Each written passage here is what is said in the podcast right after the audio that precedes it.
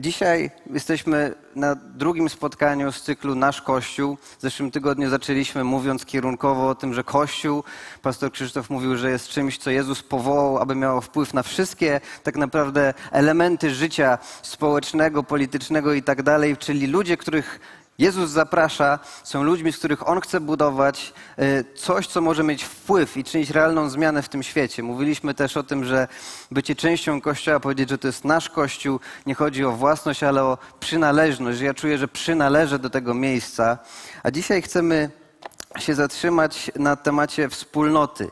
Często słowem, które się zamiast Kościoła używa, niektórzy nawet preferują to słowo wspólnota, wspólnota ludzi wierzących. Kościół to ludzie, więc dzisiaj, e, i powiem wam tak, o tym można powiedzieć na trzy tysiące różnych sposobów. Ja wybrałem jeden, e, który wydaje mi się aktualny dla nas dzisiaj, więc zapraszam was, słuchajcie i spróbujcie się w tym odnaleźć.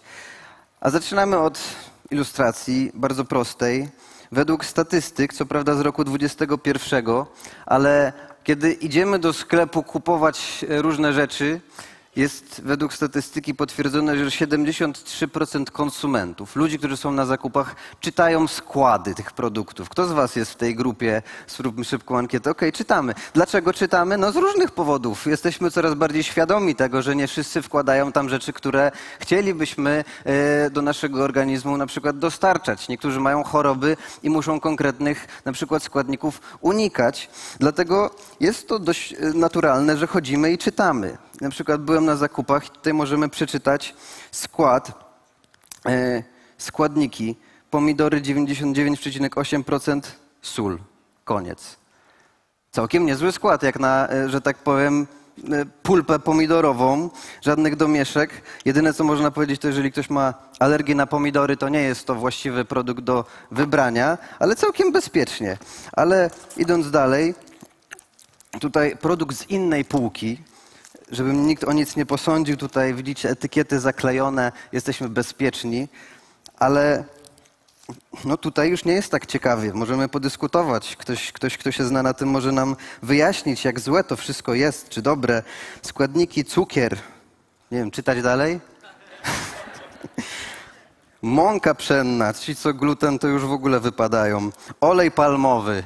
Oto już w internecie można poczytać wszystko o oleju palmowym dzisiaj miazga kakaowa, skrobia pszenna, kakao w proszku, Boże, nie wiem nawet y, czy czytać dalej, tłuszcze, tłuszcz mleczny, skrobia ziemniaczana. I tu, uwaga, po przecinku moje ulubione, emulgatory, lecytyny sojowe E476, olej rzepakowy, sól, substancje spulchniające E500, E503, aromaty odtłuszczone, mleko w proszku. Bierzesz czy nie bierzesz? Tylko powiem, wziąłem to z naszej kawiarenki. To nie. Ale przecież nie czytam tego dla żartów, bo później dochodzimy do pytania, czy ktoś zadaje sobie e, trud w, dzisiejszym, e, e, w dzisiejszych czasach, żeby sprawdzić w ogóle skład kościoła. Bo mówimy, że kościół to ludzie, Jaki jest w takim razie jego skład? Czy ktokolwiek zadaje sobie pytania, z czego on jest zbudowany, ponieważ w dzisiejszym, że tak powiem, świecie, gdzie Kościół ma słaby PR, możemy nasłuchać się o wszystkich negatywnych rzeczach dotyczących Kościoła, przekrętów i tak dalej, czy w kontekście polskiego Kościoła, e, czyli głównie Kościoła katolickiego, taki Kościół w Polsce zazwyczaj my kojarzymy, czy globalnie, mówiąc o różnych rzeczach, ukazują się dokumenty na temat dużych kościołów, takich jak Hillsong i tak dalej. Kościół ma słaby PR i Kościół zaczyna mieć e, też swoje doczepki. Kościół zaczyna być też utożsamiany z rozczarowaniem. Ludzie są rozczarowani liderami, ludźmi i tak dalej. Coś tu idzie nie tak. Więc zadaję pytanie sobie, e, czy ktoś poświęcił chwilę, aby zastanowić się, z jakiego składu zbudowany jest Kościół. Ponieważ jeżeli czytamy te wszystkie etykiety i zastanawiamy się, jak coś może na nas wpłynąć, to jeżeli sprawdzimy w pełni skład Kościoła, to okazuje się, że ogólnie mówimy Kościół to ludzie. Tylko zadajmy sobie pytanie, no to jacy ludzie? Kto konkretnie? Ty i ja. Jacy ludzie w Biblii są wymienieni, kto tworzy ten Kościół, ponieważ jak się zastanowimy nad niedoskonałością, e, złożonością problemów historii i, i doświadczeń ludzi, którzy później spotykają się i chcą robić coś razem, każdy wnosi swoje, to okazuje się, że to jest po ludzku mieszanka, której oczekiwać tylko dobrych rzeczy, to trzeba mieć, no, że tak powiem, już nie tylko wiarę, ale też wyparcie. A to nie zawsze idzie w parze. Więc my nie chcemy ani wypierać rzeczywistości, e, chcemy ją mówić jaka jest, a jednocześnie chcemy mieć wiarę i oczekiwać dobrych rzeczy, bo Bóg ma dobre plany o nas, ma dobre plany dla nas.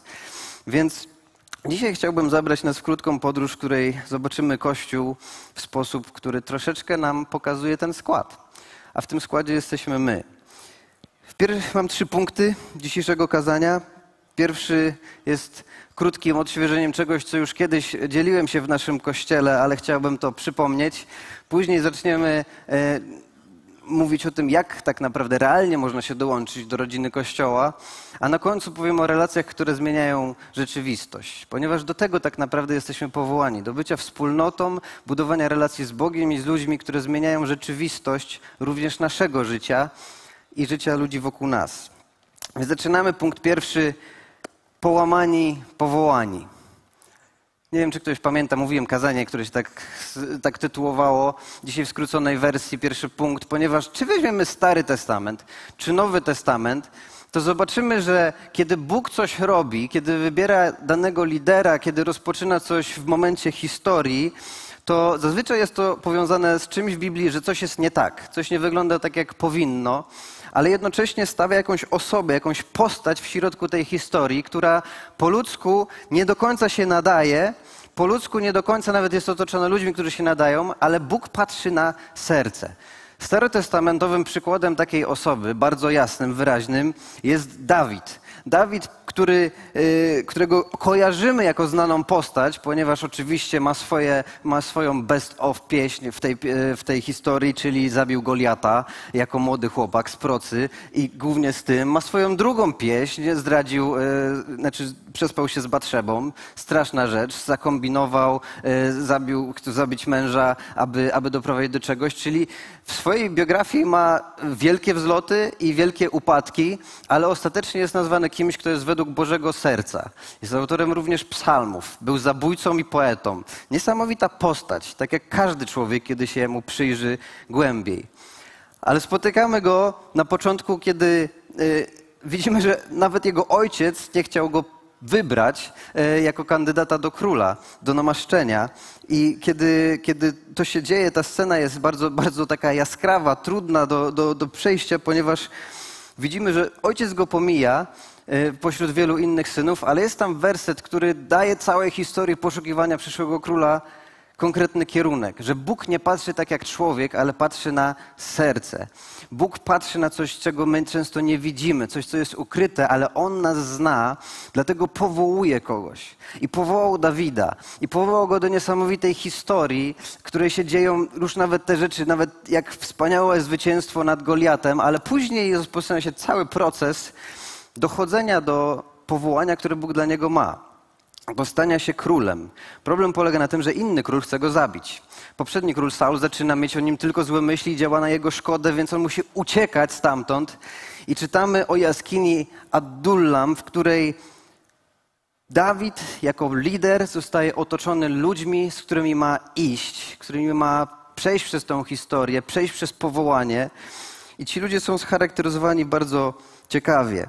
Jest to pierwsza Samuela, 22 rozdział, pierwsze dwa wersety. Czyli widzimy człowieka, który ucieka, walczy o swoje życie, walczy o swoją przyszłość i zdecydowanie potrzebuje posiłków, pomocy. Dawid uszedł stamtąd i przemknął się do jaskini Adullam. Gdy usłyszeli o tym jego bracia i cały ród jego ojca, udali się tam do niego. Zgromadzili się też przy nim wszyscy uciśnieni, zadłużeni i rozgoryczeni, a on został ich przywódcą. Tak znalazło się przy nim około 400 mężczyzn. A więc uciśnieni, zadłużeni i rozgoryczeni. Taka grupa ludzi stała się składem, w którym on miał pracować. I to nie są ludzie, których być może sam by wybrał. To nie są ludzie, którzy są w stanie, w którym być może y, mają najlepsze dodania, ale są zdesperowani. Są ludźmi, którzy bardzo, ale to bardzo potrzebują zmiany rzeczywistości, w której żyją, więc wolą zostawić wszystko, co mają i dołączyć do Niego, niż godzić się na ten status, który obecnie jest w ich życiu.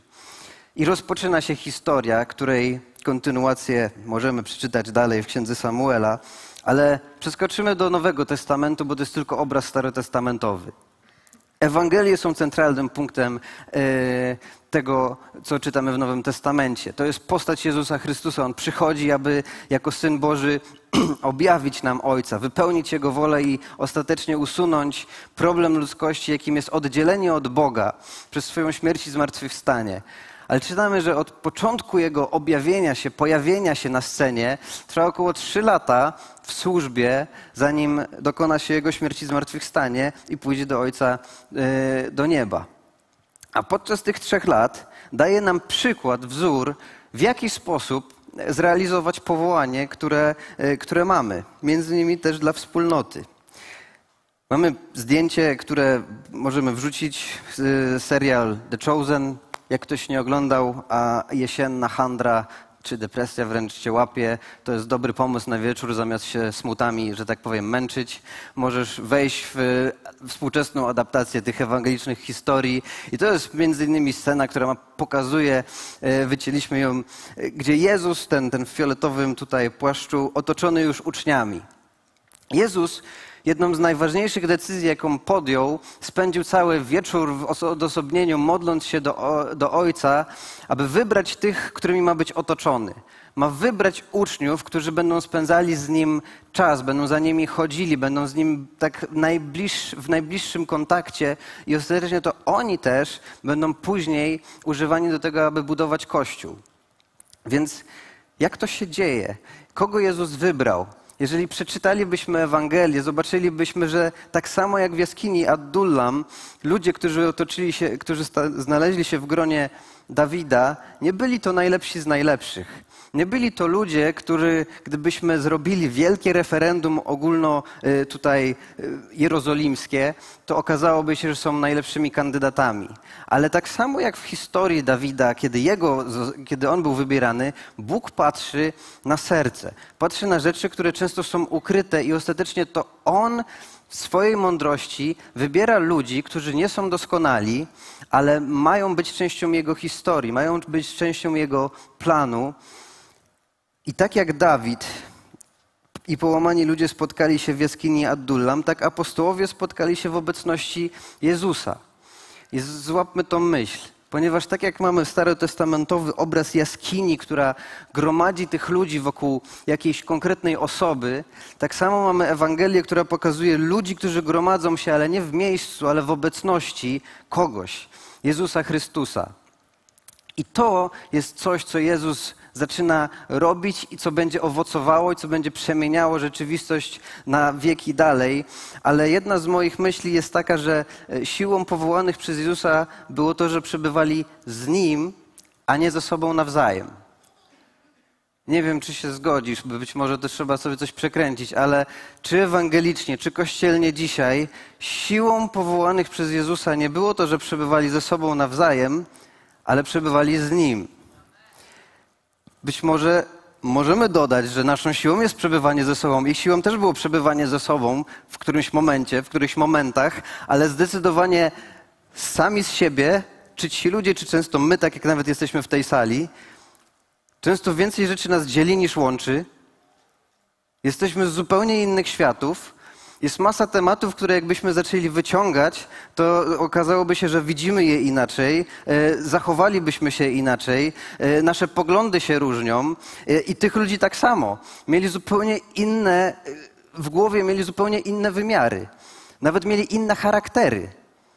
Zaraz przeczytamy historię powołania Mateusza, która nawet dla pozostałych uczniów była już absurdem, że no wszyscy, ale nie on. I Jezus buduje swój kościół w sposób, który jest dla Niego i tylko z Jego mocą, z Jego obecnością możliwy i mądry. Ponieważ siłą powołanych było przebywanie z Nim, a nie ze sobą nawzajem. To jest czynnik, który tak samo, jeżeli nie da się Jezusa usunąć z Kościoła, Kościół bez Jezusa po prostu nie istnieje, tak samo nasze relacje, jeżeli nie mamy relacji osobistej z Bogiem, to nie będzie, to nie będzie źródło naszej siły. Oczekiwanie, że źródłem mojej siły będą inni ludzie, których spotkałem w kościele, a sam zaniedbuję, a wręcz albo w ogóle nie mam osobistej relacji z Bogiem, to możesz tak samo się rozczarować tu, jak w każdym innym miejscu, bo szczerze mówiąc, chrześcijanie nie są zwolnieni z tego, żeby czasami być wrednymi ludźmi. Chyba, że się mylę. Ale poznałem kilku i z moich osobistych doświadczeń wygląda na to, że czasem nam się zdarza być jednak całkiem niepodobnym do Jezusa, a jednocześnie Jezus dalej każdego z nas kocha i dalej to On jest Jezusem, a nie my. Więc przeczytajmy tę historię. Mateusza 9 rozdział od 9 do 13 wersetu. Gdy Jezus stamtąd odchodził, zauważył człowieka imieniem Mateusz. Urzędował on przy stole celnym. Jezus zwrócił się do niego: Chodź za mną, a on wstał i poszedł za nim. Potem przy stole w domu Mateusza do Jezusa i jego uczniów przyłączyło się wielu celników i grzeszników. Widząc to, faryzeusze zaczęli pytać uczniów, dlaczego wasz nauczyciel zasiada do stołu z celnikami i grzesznikami? Jezus usłyszał to pytanie. Chorzy, a nie zdrowi, powiedział, potrzebują lekarza.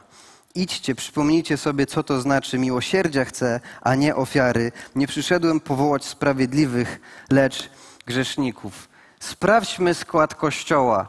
Sprawdźmy, z czego Jezus buduje swój kościół, ponieważ On mówi wprost, że On przyszedł powołać ludzi, którzy są grzesznikami. On przyszedł powołać ludzi, których inni by wykluczyli. On przyszedł i powołał ludzi i powołuje dalej, zbiera dalej ludzi, których być może nawet Ty i ja ze swoimi dzisiejszymi standardami i tym, jak wygląda nasze, nasze oczekiwania, czy zrozumienie, czy objawienie, być może my ich nawet byśmy odrzucili. Jezus mówi wprost, z kogo chce budować swój Kościół. Na kartach Biblii widzimy, że ten skład jest składem ludzi problematycznych, niedoskonałych, ale wybranych. Są połamani, ale są jednocześnie powołani. Ale to powołanie nie usuwa doświadczeń, ale otwiera drogę do przemiany. Otwiera drogę do podróży, w której to, jacy jesteśmy, nie ma pozostać takie samo, ale ma być uzdrowione, przemienione, abyśmy, tak jak nasze polskie silne przysłowie mówi, kto z kim przystaje, taki się staje, abyśmy przystali do Jezusa i stawali się przemieniani przez to, jaki On jest. A więc skład Kościoła to powołani, po, połamani, powołani. Ludzie, którzy są przemieniani w podróży z osobistej drodze z Jezusem Chrystusem. Dlatego drugi punkt, jak stać się częścią Mówimy o Kościele jako rodzinie. Jak stać się częścią tej rodziny?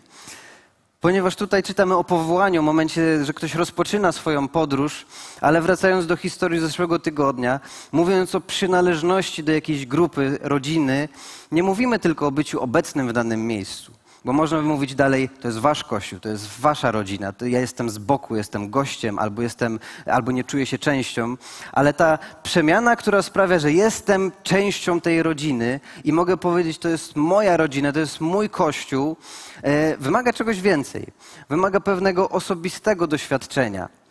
Aby być częścią Bożego Królestwa i aby być częścią Kościoła, e, są bardzo proste kroki. Jezus generalnie odpowiada bardzo prosto, kiedy zapytał go o to e, człowiek w kontekście, jak trafić, jak być częścią Bożego Królestwa. Wystarczy się w niej urodzić. Aby być częścią Bożej rodziny, wystarczy się w niej urodzić. I Jezus w Ewangelii Jana, trzecim rozdziale, piątym, szóstym wersecie mówi tak, odpowiada do, e, do, do faryzeusza. Ręczę i zapewniam, że kto się nie narodzi z wody i z ducha, nie może wejść do Królestwa Bożego. Co się narodziło z ciała, jest ciałem, a co się narodziło z ducha, jest duchem. Konieczność nowego narodzenia to jest punkt oczywisty, wyjściowy, jaki Jezus daje do tego, aby być częścią tej historii. I ja zastanawiam się, mogę mówić do dwóch grup ludzi dzisiaj. Mogę mówić do ludzi, którzy są częścią Kościoła od lat i doskonale pamiętasz ten moment, kiedy e, to ty możesz powiedzieć, urodziłeś się na nowo, nawróciłeś, podjąłeś swoje decyzje, właśnie co to w ogóle znaczy być nowonarodzonym. Ale kto z Was y, pamięta, jesteś, jesteś nowonarodzony, wiesz, że to Ty, y, trzy, cztery, pięć osób, fantastycznie. Czyli druga grupa, zwracam się do Was, czyli 78% sali. Ludzie, którzy chodzą do kościoła, ale tak naprawdę nie urodzili się na nowo. Nie wystarczy chodzić do kościoła. Bo do kościoła się nie chodzi, kościołem się jest. W tej rodzinie trzeba się urodzić. Jest moment, w którym trzeba coś podjąć, jakąś decyzję. List do Efezjan mówi tak, drugi rozdział, ósmy, dziewiąty werset. Z łaski jesteście zbawieni przez wiarę. Nie jest to waszym osiągnięciem, ale darem Boga. Nie stało się to dzięki uczynkom, aby ktoś się nie chlubił. Jest to prezent, który otrzymujemy i możemy przyjąć albo nie, i tak naprawdę w skrócie to jest to. To jest to. Przyjęcie albo odrzucenie e, tego prezentu. Ale jeżeli mielibyśmy wyciągnąć jakiś biblijny proces, to możemy uznać, że wygląda on mniej więcej tak. Do czterech rzeczy on się sprowadza: do pokuty, do wiary, do chrztu i do przyjęcia Ducha Świętego. Jakąkolwiek postać biblijną, taką główną, jak na przykład Paweł byśmy wzięli, to widzimy, że jest moment, w którym uświadamia sobie, że coś w jego życiu jest nie tak, że idzie w tą stronę, ma pełne przekonanie że, i pełen gaz, żeby iść w tą stronę. Jaką? To znaczy prześladować Kościół, być przeciwko ludziom, którzy go tworzą, wyciągać ich z domu i kłaść do aresztu. E, od dziecka obserwuje nawet, jak są kamienowani. Jego całe serce, myśli, przekonania, zrozumienie tego, w czym został wychowany, mówi mu, w jaką stronę ma iść i w jakąś stronę ma iść. Aż w pewnym momencie ma spotkanie osobiste z Jezusem, w którym uświadamia sobie, y, że, że robi coś nie tak. Zostaje konkretne pytanie, dlaczego mnie, Jezus dlaczego mnie prześladujesz? Zostaje powalony tym i od tej pory zaczyna iść w drugą stronę. Jego wiara w to, kim Jezus jest, zaczyna się pojawiać i rosnąć, i jego życie zaczyna iść w drugą stronę, w drugim kierunku. I w życiu każdego z nas jest ten moment, że, że żyjemy i bez względu na to, czy się urodziliśmy w rodzinie wierzącej, czy jesteśmy zupełnie z innego kontekstu, jest ta świadomość, że coś w naszym życiu jest nie tak. Duch Święty jest tym, który po prostu przekonuje nas i widzimy, że, że tak jesteśmy połamani. Czasem nie tylko jesteśmy połamani, ale wręcz łamiemy innych i nie potrafimy tego zatrzymać. I to jest po prostu uświadomienie sobie, jestem grzesznym człowiekiem potrzebuje ratunku, potrzebuje zbawienia i pokuta to jest zmiana myślenia. To jest ten moment, że chce iść w drugą stronę i tutaj Biblia mówi, jeżeli masz wiarę, jeżeli wierzysz, że Jezus Chrystus zmarł za twoje grzechy, zmartwychwstał dla twojego zbawienia, to wszystko. To to. To jest jedyna rzecz, której, której potrzebujemy, aby iść w tym samym, aby iść w tą samą stronę tak jak pastor mówił i tak jak będziemy zaraz mieć chrzest, to jest przypieczętowanie, wyznanie przed innymi, że to jest koniec tego, co było do tej pory. Chrzest i życie nowe, nowe życie. Nowe życie w Chrystusie. Dlatego się zanurzamy. Chrzest jest obrazem tego, co się dzieje, ponieważ tak, jeżeli problemem ludzkości było to, że jesteśmy oddzieleni od Boga, Bóg jest tam, my jesteśmy tutaj, Jezus Chrystus przychodzi, umiera, jest naprawdę śmierć, jest naprawdę zmartwychwstanie, to teraz każdy z nas już nie musi umrzeć, ale może żyć wiecznie. Dlatego mówimy, ja tak jak Jezus umieram i zmartwychwstaję do nowego życia. Chrzest symbolizuje, że to, co było, jest zanurzone, zostaje, a ja wstaję, tak jak Jezus powstał z martwych i idę w nowym życiu z pełnym przebaczeniem, łaską yy, i nowym kierunkiem. I później czytamy, że jest przyjęcie Ducha Świętego, bo Jezus powiedział, że On idzie do prawicy Ojca, ale pośle swojego Ducha Świętego. I Paweł na przykład, kiedy już powoła, powołane były różne wspólnoty, zadaje pytania, czy już przyjęli Ducha Świętego. Mówią, nie, mieliśmy tylko chrześcijanowy e, na odpuszczenie grzechów. I modlą się i są, zapraszają Ducha Świętego, aby był, e, zamieszkał w nich, ponieważ to jest ten wymiar, do którego jesteśmy powołani. Jesteśmy powołani, aby być częścią Bożej rodziny. I Efezjan, drugi rozdział, 19 werset mówi: Tak więc nie jesteście już obcymi, przybyszami, lecz współobywatelami świętych i domownikami Boga. Zostawmy chwilę ten werset, po prostu zróbmy taką pauzę. To jest, już zbliżam się do trzeciego punktu, zaraz lądujemy. Ale po prostu osobiście zastanów się, bo to nie chodzi o to, żebyśmy przebiegli przez to słowo jak najszybciej skończyli, tylko żeby coś w nas się wydarzyło. Słowo Boże mówi tak o wspólnocie, o ludziach wierzących, o Tobie, a nawet pytanie, czy o Tobie. Nie jesteś już obcym. Nie jesteś już obcym. Nie jesteś przybyszem. Jesteś współobywatelem świętych i domownikiem Boga. Jesteś współobywatelem świętych i domownikiem Boga. Bez względu na to, co mówią nasze dokumenty, Boże Królestwo jest rzeczywistością, która mówi o naszej przynależności i definiuje, skąd my jesteśmy i z kim my jesteśmy. Jesteśmy powołani do tego, aby być współobywatelami świętych i domownikami Boga. Więc pytanie, czy jesteś częścią Bożej rodziny? Czy czujesz, że masz ten dom? Że jesteś częścią czegoś zupełnie większego niż ty sam? Ponieważ ostatni punkt brzmi relacje, które zmieniają rzeczywistość. Więc patrzyliśmy na skład. W tym składzie jest masa ludzi, którzy mają swoje problemy. I Jezusowi to zupełnie nie przeszkadza, wręcz wprost mówi: Ja przyszedłem właśnie do takich, którzy mają problemy, są grzesznikami, to z nimi chcę być. Dlaczego? Ponieważ kiedy oni są z Nim, kiedy ludzie są z Nim, to bez względu na to, z jakiego miejsca startują, a zazwyczaj startujemy ze słabego, to On potrafi nas przemienić, uzdrowić i prowadzić nas do nowego życia. I później mówi: Powołuję Was do tego, żebyście kościołem, żebyście budowali wspólnotę. I wychodząc z tego, jaki Kościół ma dzisiaj PR, ponieważ ja znam masę historii ludzi, których życie się zmieniło albo przetrwali przez e, najgorsze momenty właśnie dlatego, że mieli Kościół, właśnie dlatego, że mieli wspólnotę ludzi wierzących, właśnie dlatego, że są te momenty, kiedy w naszej osobistej relacji z Bogiem bez względu na to, czy ona już się zaczęła, e, czy dopiero ma się zacząć, potrzebujemy, aby ktoś z zewnątrz zadziałał. Potrzebujemy, ktoś nam pomógł. Potrzebujemy, aby ktoś nas podciągnął. Nikt nie jest w stanie żyć e, chrześcijańskim życiem w odosobnieniu od innych. I chociaż powiedziałem, naszą siłą, siłą powołanych jest to, że przybywają z Nim, często być albo nie być, wytrwać w Bożym planie, to jest jednak być połączonym i otoczonym właściwymi ludźmi, którzy w odpowiednim czasie pomogą nam w taki sposób, jakiego potrzebujemy. Ostatnia historia, w którą wejdziemy, jest w Ewangelii Łukasza w piątym rozdziale. Jest to historia, która jest zupełnie nieoczywista, jeżeli chodzi o temat, o którym dzisiaj mówimy. Można by teologicznie dyskutować. Zapraszam. Ale mówi o relacjach. Mówi o tym, że często jesteś w miejscu, w którym potrzebujesz pomocy, bo sam, naprawdę sam sobie nie poradzisz. I nawet nie dlatego, że tylko Jezus może ci pomóc, tylko dlatego, że nawet sam do Jezusa nie przyjdziesz. To jest historia o tym, kiedy ten człowiek, który jest sparaliżowany, sparaliżowany, on się nie może ruszać, będzie przyniesiony do Jezusa przez swoich znajomych. Nie znamy ich imion, nie znamy stażu ich relacji, znamy tylko tą scenę. Dlatego powiem, że paraliż, inaczej porażenie, to stan charakteryzujący się całkowitą niemożliwość, niemożnością wykonywania ruchów. Fizycznie mówi się, że przyczyną zjawiska jest brak dopływu bodźców nerwowych do mięśni, ale chodzi o ten obraz. I zostawmy na razie fizyczne, a, a skupmy się na naszym duchowym życiu, bo o tym rozmawiamy też w kościele. My w naszym duchowym stanie często jesteśmy sparaliżowani, to znaczy, że nie jesteśmy w stanie się ruszyć.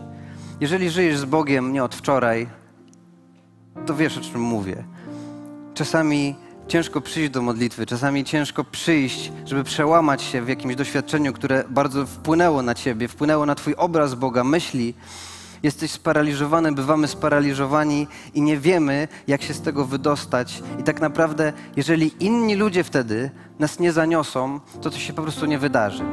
Czytamy od 18 wersetu, jest otoczony masą ludzi, nauczycieli, y, jest tłum i wtedy jacyś ludzie przynieśli na posłaniu sparaliżowanego, chcieli go wnieść do środka i położyć przed Jezusem, jednak ze względu na tłum nie mogli znaleźć sposobu, by się do niego przedostać. Dlatego weszli na płaski dach, zdjęli część stropu i przez otwór spuścili posłanie z chorym prosto przed Jezusa. I dwudziesty werset. Skupmy się. Gdy Jezus zobaczył ich wiarę, powiedział: Człowieku, przebaczone ci są Twoje grzechy. Zaczyna się cała dyskusja, ponieważ kto może tak powiedzieć? I kawałek dalej, w 23 wersecie czytamy: Co jest łatwiejsze powiedzieć, przebaczone są ci grzechy, czy wstań i zacznij chodzić? Wiedzcie jednak, że syn człowieczy ma na ziemi władzę przebaczania grzechów.